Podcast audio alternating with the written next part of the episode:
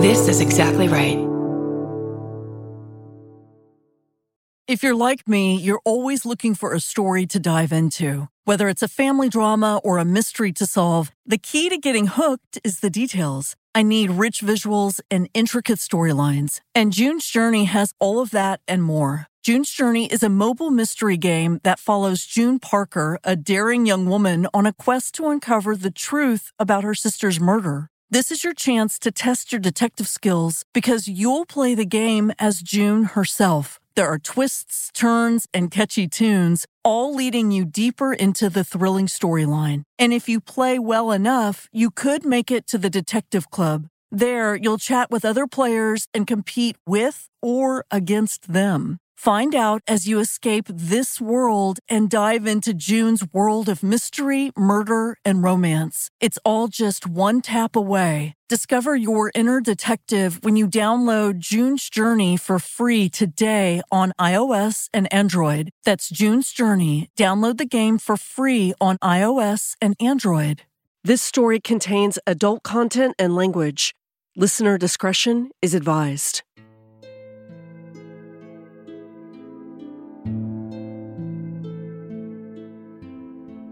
On January 1st, 1845, a group of concerned neighbors and a doctor stared down at the lifeless body of Sarah Hart.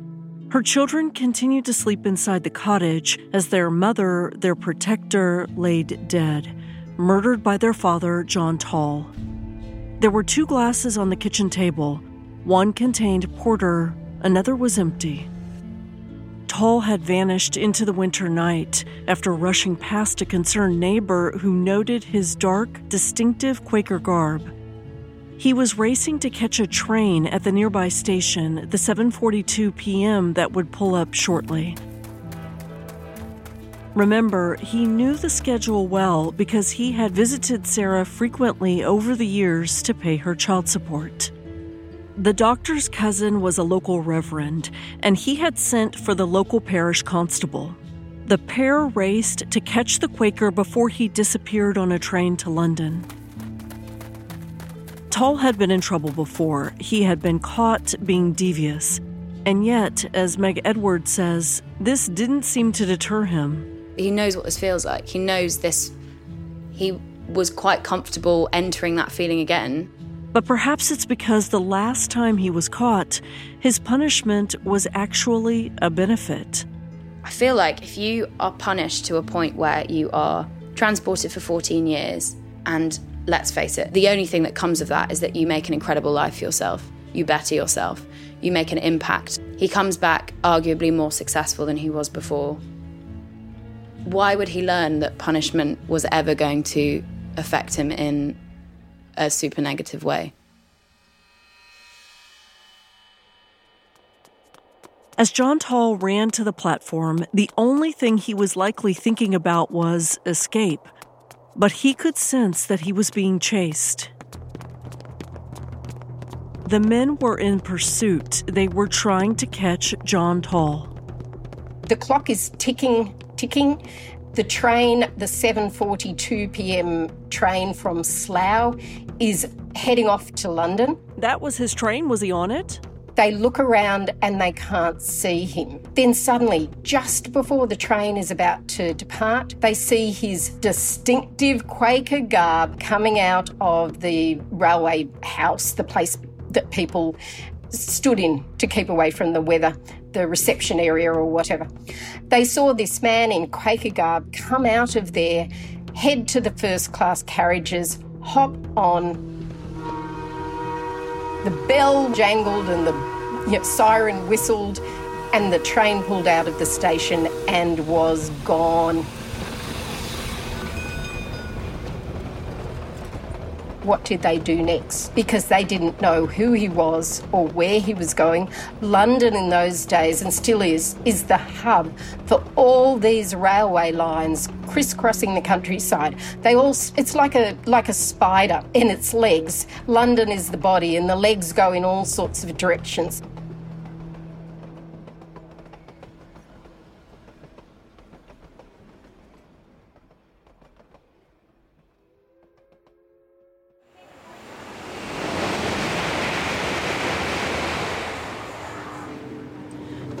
be calling at London Paddington only. So tell me again, this would be so that he would have gotten on this train. Mm-hmm. So, he wouldn't he wouldn't have had stops then, right? Going from Slough to. I don't think so. Meg Edwards and I are on the train back from our visit to Slough, and now we're riding the same line that John Tawell took that night back in 1845. It's a direct trip into the heart of London. Do we think Paddington would have been busy, the station, when in 1845? When is it a bustling station? Uh, it wouldn't be comparable to like what we see as busy today, but yeah, absolutely for the time. She's right. Paddington Station was one of the main hubs in the London train system. It would be a busy place, the sort of place where a murderer could vanish into the crowded train station or even change trains and disappear in any direction. I'm sure that as John Tawell sat there on this same train line, he was planning his next steps. And you said that he was in first class, is that right? Yeah, he boarded, bought a first class ticket, um, and was almost certainly the only Quaker in first class. so it was quite easy to spot which was a faux pas. I still don't understand that. I think it just wouldn't have occurred to him to wear anything else. It's, it was his everyday clothing. Um, so this would have been a very nerve wracking trip for him, for John Tawell, coming back. Or maybe he thought this was going to be easy because nobody had been caught before. Yeah, I mean, you yeah, got to get your head into that zone of. Um, it wasn't a given that you commit a crime and you get caught. It was probably much more likely that he would never get caught. I think maybe I'm just a bit cynical. I would have imagined that this was quite an exciting trip, yeah.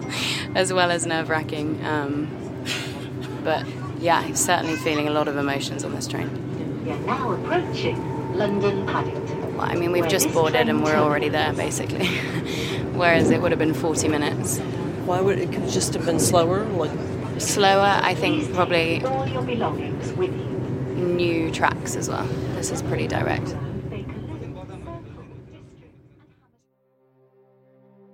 Back in Slough, the Reverend and the parish constable were frantic. So they're standing around going, What on earth do we do? And then somebody noticed the electric telegraph lines running beside the railway lines heading towards London. And they realised that this was the solution to their problem. By some stroke of luck, the telegraph line was between those two stations. The telegraph is a mystery to me.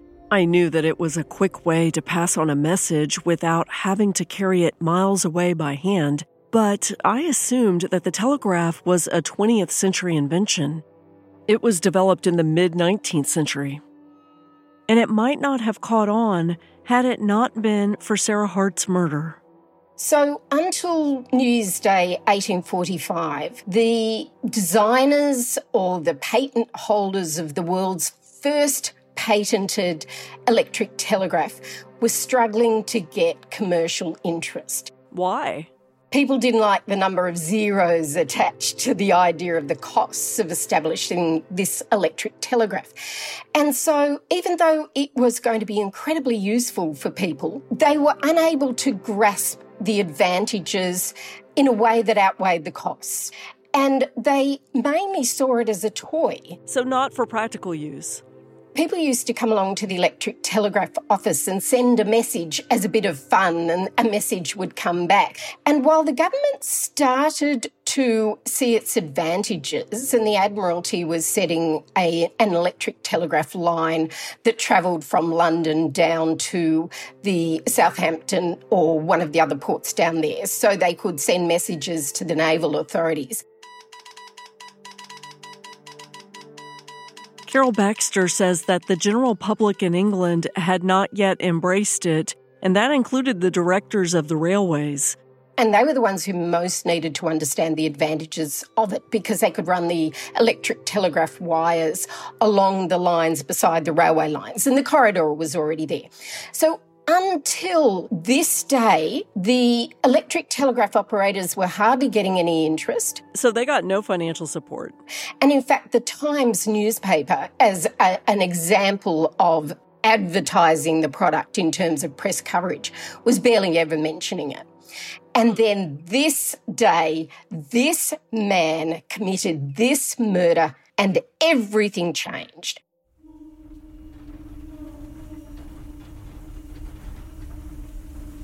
John Tawell sat inside his first class carriage, quietly gazing at the towns as they sped along.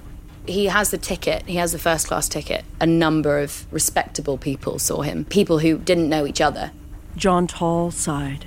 He had gotten away with it. As he watched the small villages pass by his window, it's unlikely that Tawell noticed something running alongside the train tracks those electric telegraph lines. Despite the lack of general interest, the inventors of the telegraph had tried one last time by appealing to the English government, and they had their first small success. So they established a single electric telegraph line that ran from Paddington Railway Station in London to Slough near Windsor Castle. The idea being that Parliament and the Queen, Queen Victoria, could communicate very quickly between them if they needed to. This is incredible. John Tawell was in the only place in the world that had a telegraph with someone who could work a telegraph at both ends. Of all the places in the entire world at that time, there was only one electric telegraph line that could communicate a random message at a moment's notice. There were other electric telegraph lines in the world, but they were what's called stop and go signals. They told the trains when they could proceed or when they needed to stop. It couldn't communicate anything else. So, this is the significance of that stretch of railway telegraph. There were only two electric telegraph machines. There was one stretch of wires, and they went between Slough and Paddington Railway Station. By this time, the superintendent of the railway had rushed to the station. So, by this stage, they had the support, obviously, of the railway staff at Slough Station, and they crafted the message that was to be sent along the telegraph lines to London in the hope that somebody could identify him at the other end. Crime historian Angela Buckley says that police had another stroke of luck because the two operators at Slough and Paddington were on duty that evening and they were brothers. What's also interesting about this case is the fact that the two operators of the telegraph are brothers. So you get Thomas Home, who's the one in Paddington, who's the license holder of the telegraph there, and his brother Richard is the operator at Slough Station. The superintendent at the Slough station dictated the message to the first brother, Richard Home, who was sitting at the telegraph. A murder has just been committed at Salt Hill, and the suspected murderer was seen to take a first class ticket for London by the train which left Slough at 7:42 p.m. He is in the garb of a Quaker.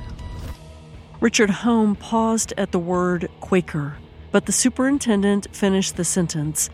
He is in the garb of a Quaker with a brown greatcoat on, which reaches nearly down to his feet.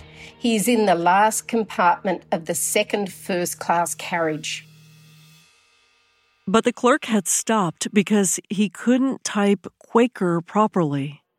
There was a problem. The message was not clear at all because in these early days of the electric telegraph, they didn't have the letter Q as one of the letters that they could sound out on the machine. No Q available. How odd, particularly considering who the British monarch was at the time. There's no Q on the board. You would have thought in a time where Queen Victoria's on the throne, that would have been the first letter they put in. Now, I find this particularly odd because the country was ruled by a queen, and the whole point of putting the electric telegraph between Paddington and Slough was so Parliament could communicate with the queen. Anyway, there was no use in quibbling over a missing letter that New Year's Day. A suspected murderer was about to get off the train in Paddington and disappear. Richard Home at the Slough station made a quick decision. They couldn't send the letter Q. So the guy did the obvious thing. The letters QU represent the sounds KW. So he sent the message down with the letters KWAKER. And of course, his uh, partner on the other end in Paddington thought, what? is going on? What is this word? So he sent back a message that essentially said, doesn't compute. So Thomas Home at Paddington Station sent his brother in Slough a message back, inviting him to try again. The electric telegraph operator at the Slough end sent it back again, and the guy got exactly the same letters, and that's when he sounded out the letters as children are told to do, and when you do it, you get Quaker. And suddenly, when you realise someone's dressed as a Quaker, it makes sense. Thomas Home had figured it out. He snatched up his pencil and pad. So the rest of the message came through, and the electric telegraph operator in Paddington picked up the bit of paper and raced it through to the superintendent of the railway station. John Tawell had just arrived in London. They are on the platform. So it's, it's amazing that within the, the journey was 40 minutes. They got there to send the telegraph. They had less than half an hour to send the message, to receive the message, and to be ready at the platform waiting for the train to come in. The police at the London station knew which carriage he was in. They know he's bought a first class tri- ticket, and the message was about him being in the second carriage, the second first class carriage, something like that. So they know whereabouts to look on the platform and where on the train he'll be getting off. They see a, a man exactly matching the description get off the train at the other end. But remember, they couldn't arrest him. The message read clearly that he was a suspect, not the confirmed killer. Maybe they could track him.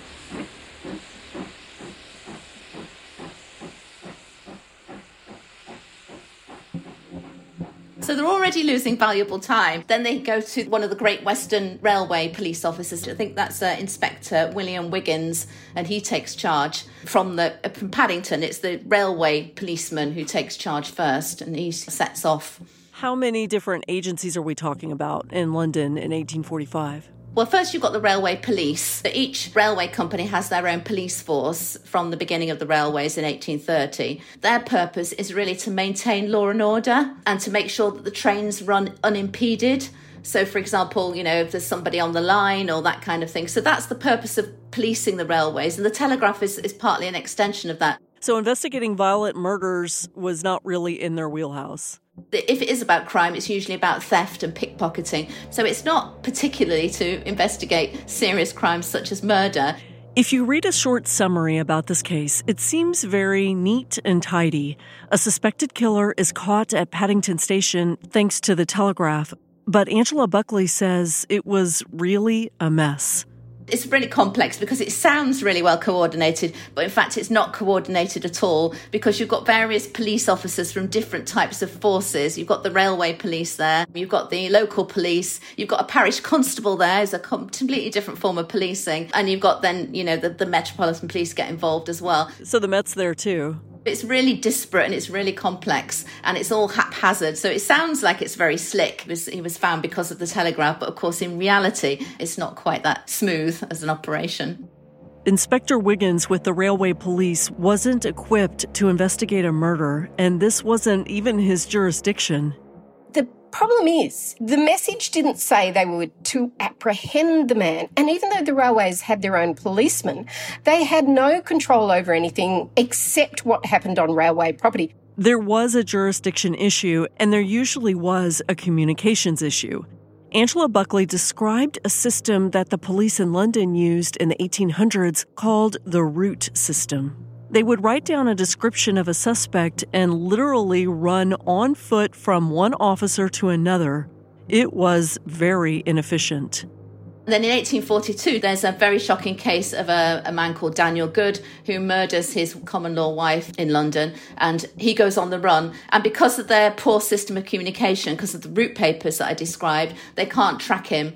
I'm guessing this was a big case in the press.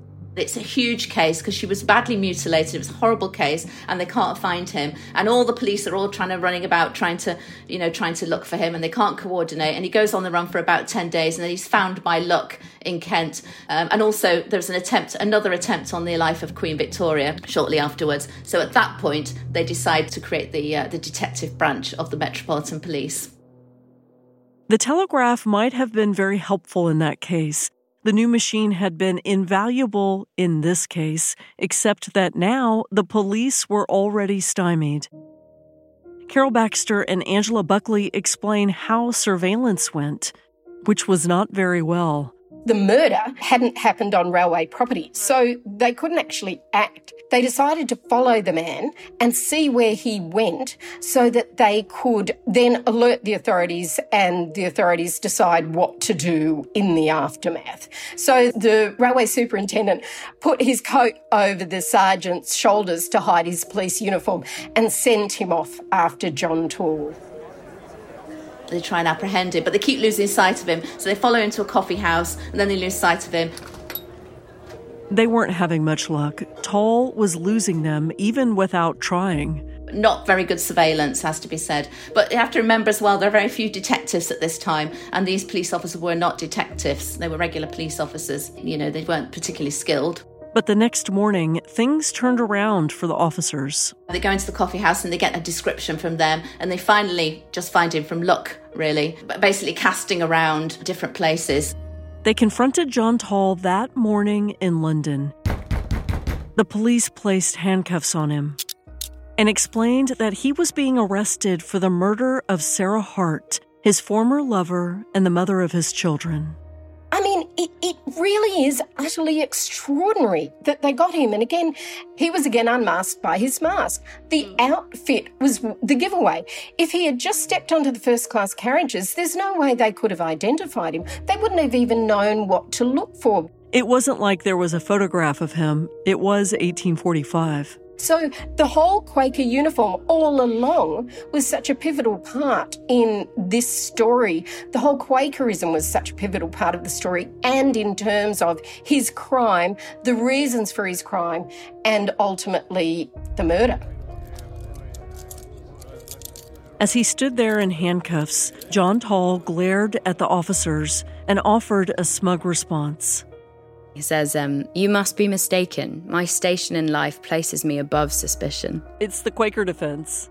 I think that is such an arrogant thing to say, but actually quite a quick witted thing to say. He's got a defense ready, and, and that really, I think, summarizes his entire defense case. It was as if he were saying, The Quakers saved me to an extent once before. Why wouldn't they do it again? And perhaps they would.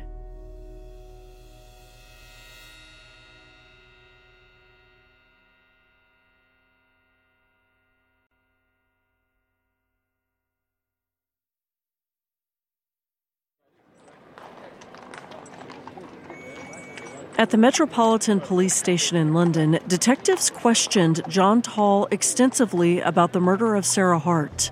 He insists that he didn't do it, he'd never been to Slough, he didn't know anyone at Slough. Then police loaded Tawell back onto the train, leaving from Paddington, heading back to Slough. And then they take him back to Slough, and of course, people could identify him from there, including the lady next door. They have the body. And then there's the various analyses of Sarah Hart's remains and the lots of medicine bottles that are taken both from her cottage and from his home in Berkhamsted. They had a toxicology report which was a little problematic. There are no signs of wounds on the body. So there's no gunshot or knife wounds or strangulation or beating or anything else. So they figured that he's likely, that Sarah Hart was likely to have been poisoned. So they send her stomach contents. They do the autopsy in Slough, but they send her stomach contents to a chemist in London. And this guy has never tested a murder victim for poisons. What? So it does seem a little bit ironic that they chose him of all people. The main chemist in London, I read in the Reading Mercury, said that it was the first time he'd analysed the remains of a, a victim who died in this way. So that's not a very good starting point, really. And they didn't know what poison, so he just started with the obvious ones and went through one poison after another.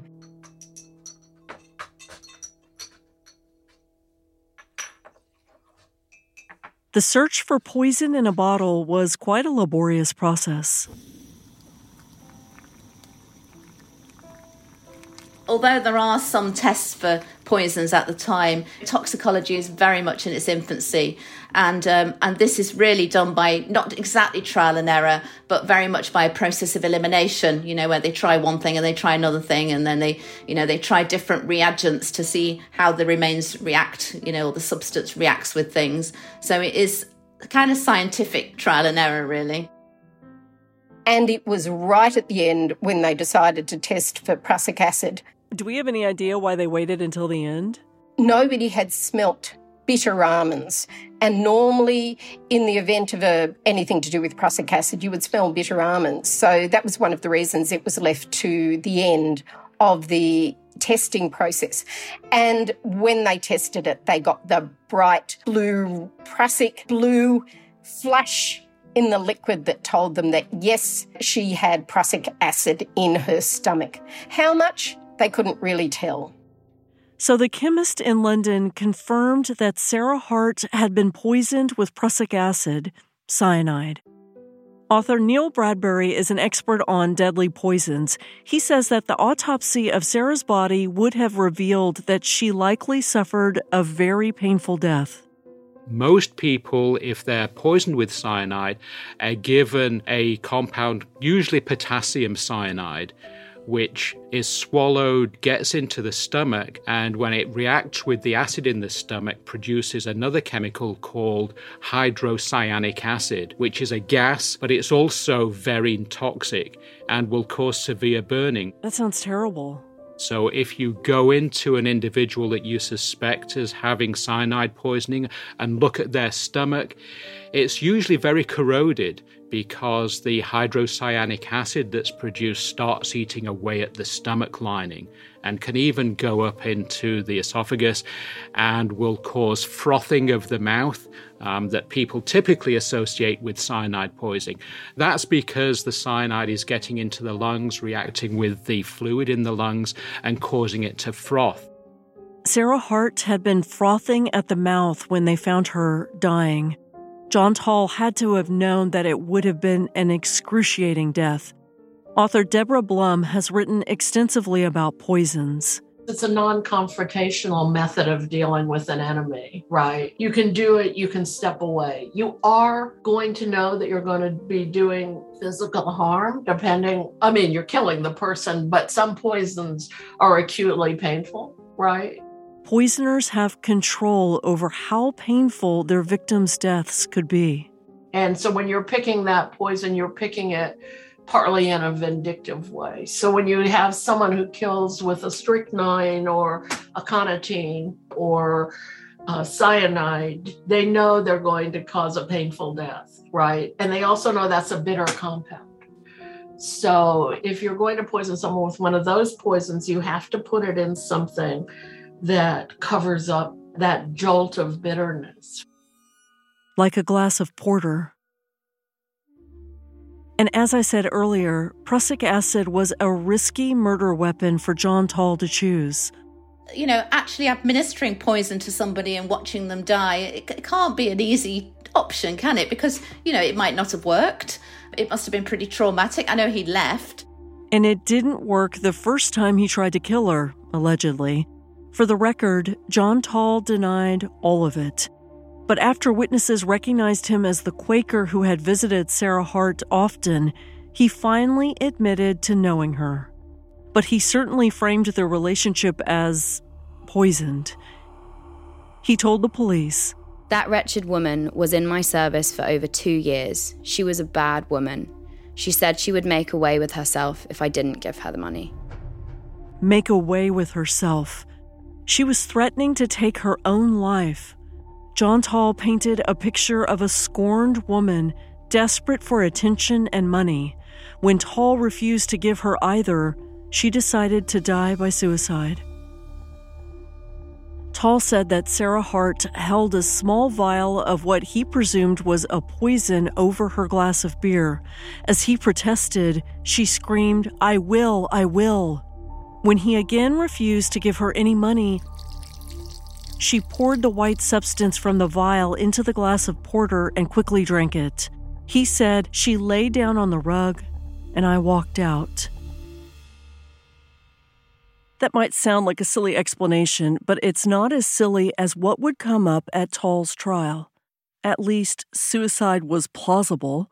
A good defense attorney would say, How do we know that she didn't take the poison herself?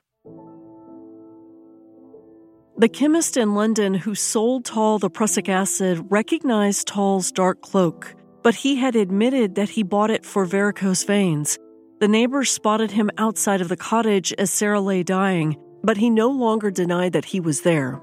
He denied that he gave her the poisoned porter. And without witnesses inside that cottage, how could the police prove anything with just some circumstantial evidence? You get all the different experts trying to find the evidence, and you get all the crime scene uh, examination, which is very rudimentary and it's not coordinated. But it, it, keeps coming back, doesn't it, to the clothing, the fact that the chemist in London recognises the cloak, identifies him. That's that's the crux, I think, this case, and it's entirely true that most cases at the time were circumstantial, unless somebody confessed. The Crown prosecutor in charge of the case had a problem. John Tawell did have a motive to murder Sarah Hart, but she also had a motive to take her own life. Which story would convince a jury? It can be so difficult to know what's really going on inside a person's mind, especially when, on the outside, they present themselves as a pious member of a respected faith community. You came along earlier as I visited John Tawell's Quaker Meeting House in Berkhamsted with Tawell's great great granddaughter Hilary Fox, her husband Gerald Fox, and their granddaughter Meg. It's an understated but fascinating place. We didn't stay as long as we'd liked because the construction sounds made it hard to talk there. So we decided to head back towards Gerald's nearby home to continue our discussion. The car's just here. Andy. Oh, down here? What are we doing now? To the car. Going home? Oh, okay. Well, unless, he, unless he's mowing the lawn next door. Well, you can ask. You can ask your neighbour to not mow the lawn. no, he'd be all right. They mow every Saturday? Uh, all day. really? Got this perfect sort of Elizabethan hedge everywhere, oh. trimmed all the time. Not leaf out of place. Ours, no, is, ours is rampant at the moment. Along the way, Gerald pointed out local landmarks, and we found ourselves talking about his own faith. It's an up and coming um, bakery chain. Oh, really? Very good bread they're doing. Huh. Is it difficult to find, uh, are you all kosher? Um, well, semi. Semi. Hilary won't let me eat bacon at home. I would call that semi, I guess. But as I said to you earlier, we belong to um, a faith group, which um, mainly Muslims actually, because in our area, Luton, it's highly Muslim. Oh. And um, they know I'm secular, mm-hmm. and the, the membership is people of all faiths and those of no faith. Oh. So if you've got a, um, a, tendency towards the sort of tenets of mm-hmm. faith and you you're brought up in that sort of area. Because I had a very strict background. My grandfather was very strict. He started a synagogue off. Yeah. It's obvious that the community Gerald finds in his group is important to him, so faith still has a place for him, even if he's not a true believer. We can't know for sure what John Tawell felt back in 1845, but it's clear that he valued his connections to the Quaker community, whether or not he actually behaved according to their teachings. I wanted to ask Gerald more about what he imagined John Tawell was really like. But before we could, there was the important issue of coffee. Did you say I'm on coffee duty?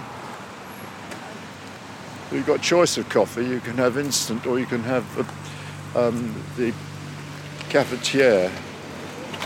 So I don't know which you prefer. But I find, personally, maybe just my taste, but I find that um, using uh, instant, unlike espressos, takes seconds to do. A spoonful in hot water and you're done. No messing about. Hmm. And I don't know if it varies that much with the flavour of making. Really? Well, could do two different cups for you. See what you think. I'm ra- wound up like a top. yeah. On the ride back, the real debate about John Tawell's character could begin. Gerald, Hillary, and their granddaughter Meg Edwards definitely don't see it the same way. Gerald doesn't believe that Tawell was necessarily calculating that New Year's Day, just desperate. Look at his decision to wear the Quaker clothing during a murder. So tell me, uh, do you have a different opinion of this story from Hillary, at least as far as John Tawell's motivation in all of this?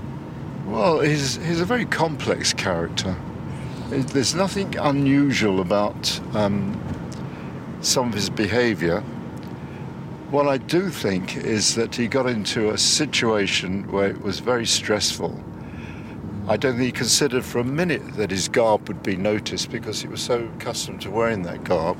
He may have just thought, well, I I got my normal clothes on, why would anybody notice me? So I, I don't think that was a protection. He may not, you know, he probably wasn't thinking straight at the time. And uh, I, I just, I just think it was one of those very sad things when people get into a panic, they do things, and he was being pressurized by his mistress. So um, that could have easily just put him over the top. Gerald's not defending Tawell's actions, just trying to understand how a man who helped his community in Australia could be such a monster back in England. Once again, Meg Edwards is far less generous than her grandfather in her assessment of John Tawell. He was an opportunist. He was presented a set of circumstances that he saw as unacceptable. Whether he was killing her to protect his family and to protect his identity, I don't know. But I think the point is, he was not thinking about making his wife a widow. When he was committing this murder, it was not, gosh, if I get caught, my poor wife is going to have to carry on without me. There's no way that ever came into his mind. He was quite happy making his children orphans. And her children, Alfred and young Sarah, were both orphans. There would be no family to take them in. Without resources, who knows what might happen to them? Luckily, a guardian angel would soon step in. A very unlikely guardian angel.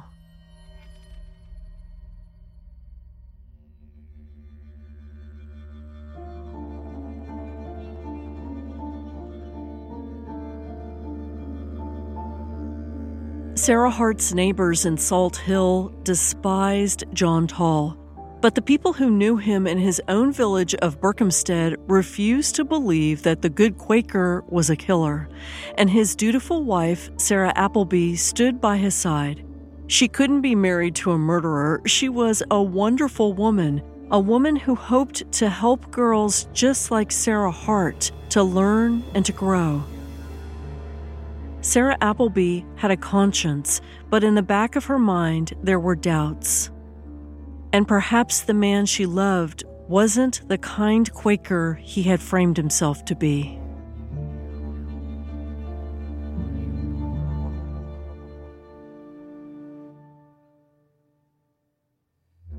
On the final episode of this season of Tenfold More Wicked on Exactly Right, It is such an interesting thing that he's so self sabotaging all the time and he makes the same mistakes over and over again. And I think that's best shown in the fact that this, yeah, wasn't the first major crime he committed. I don't think it's reasonable for us to say that he was entirely driven by business and entirely driven by things that made sense to him because a lot of his actions don't make sense at all. This is unusual, this kind of crime, but yeah, I think people lived in a state of fear and it was all very much sensationalized by the press, so, you know, that didn't help. He may even have poisoned his first wife, Mary, because. Uh, I wondered about that. Uh, there are hints about it in various research because she wasn't Quaker, which is what he wanted in the end. So he may have been giving her completely the wrong things.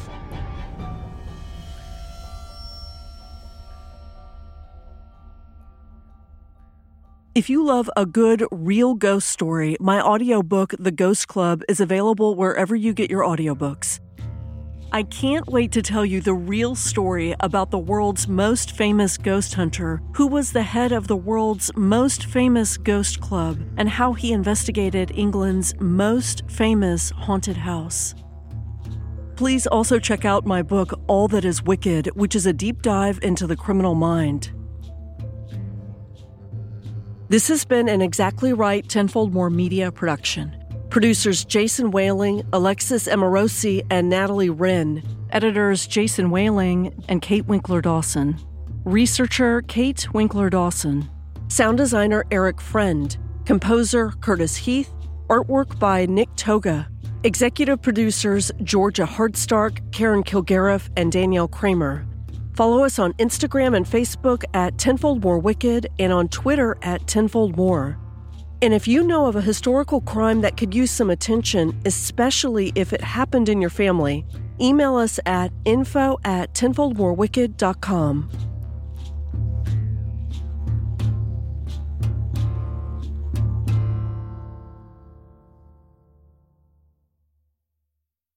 Follow Tenfold More Wicked on Apple Podcasts, Spotify, or wherever you like to listen so you don't miss an episode. If you like what you hear, rate and review the show.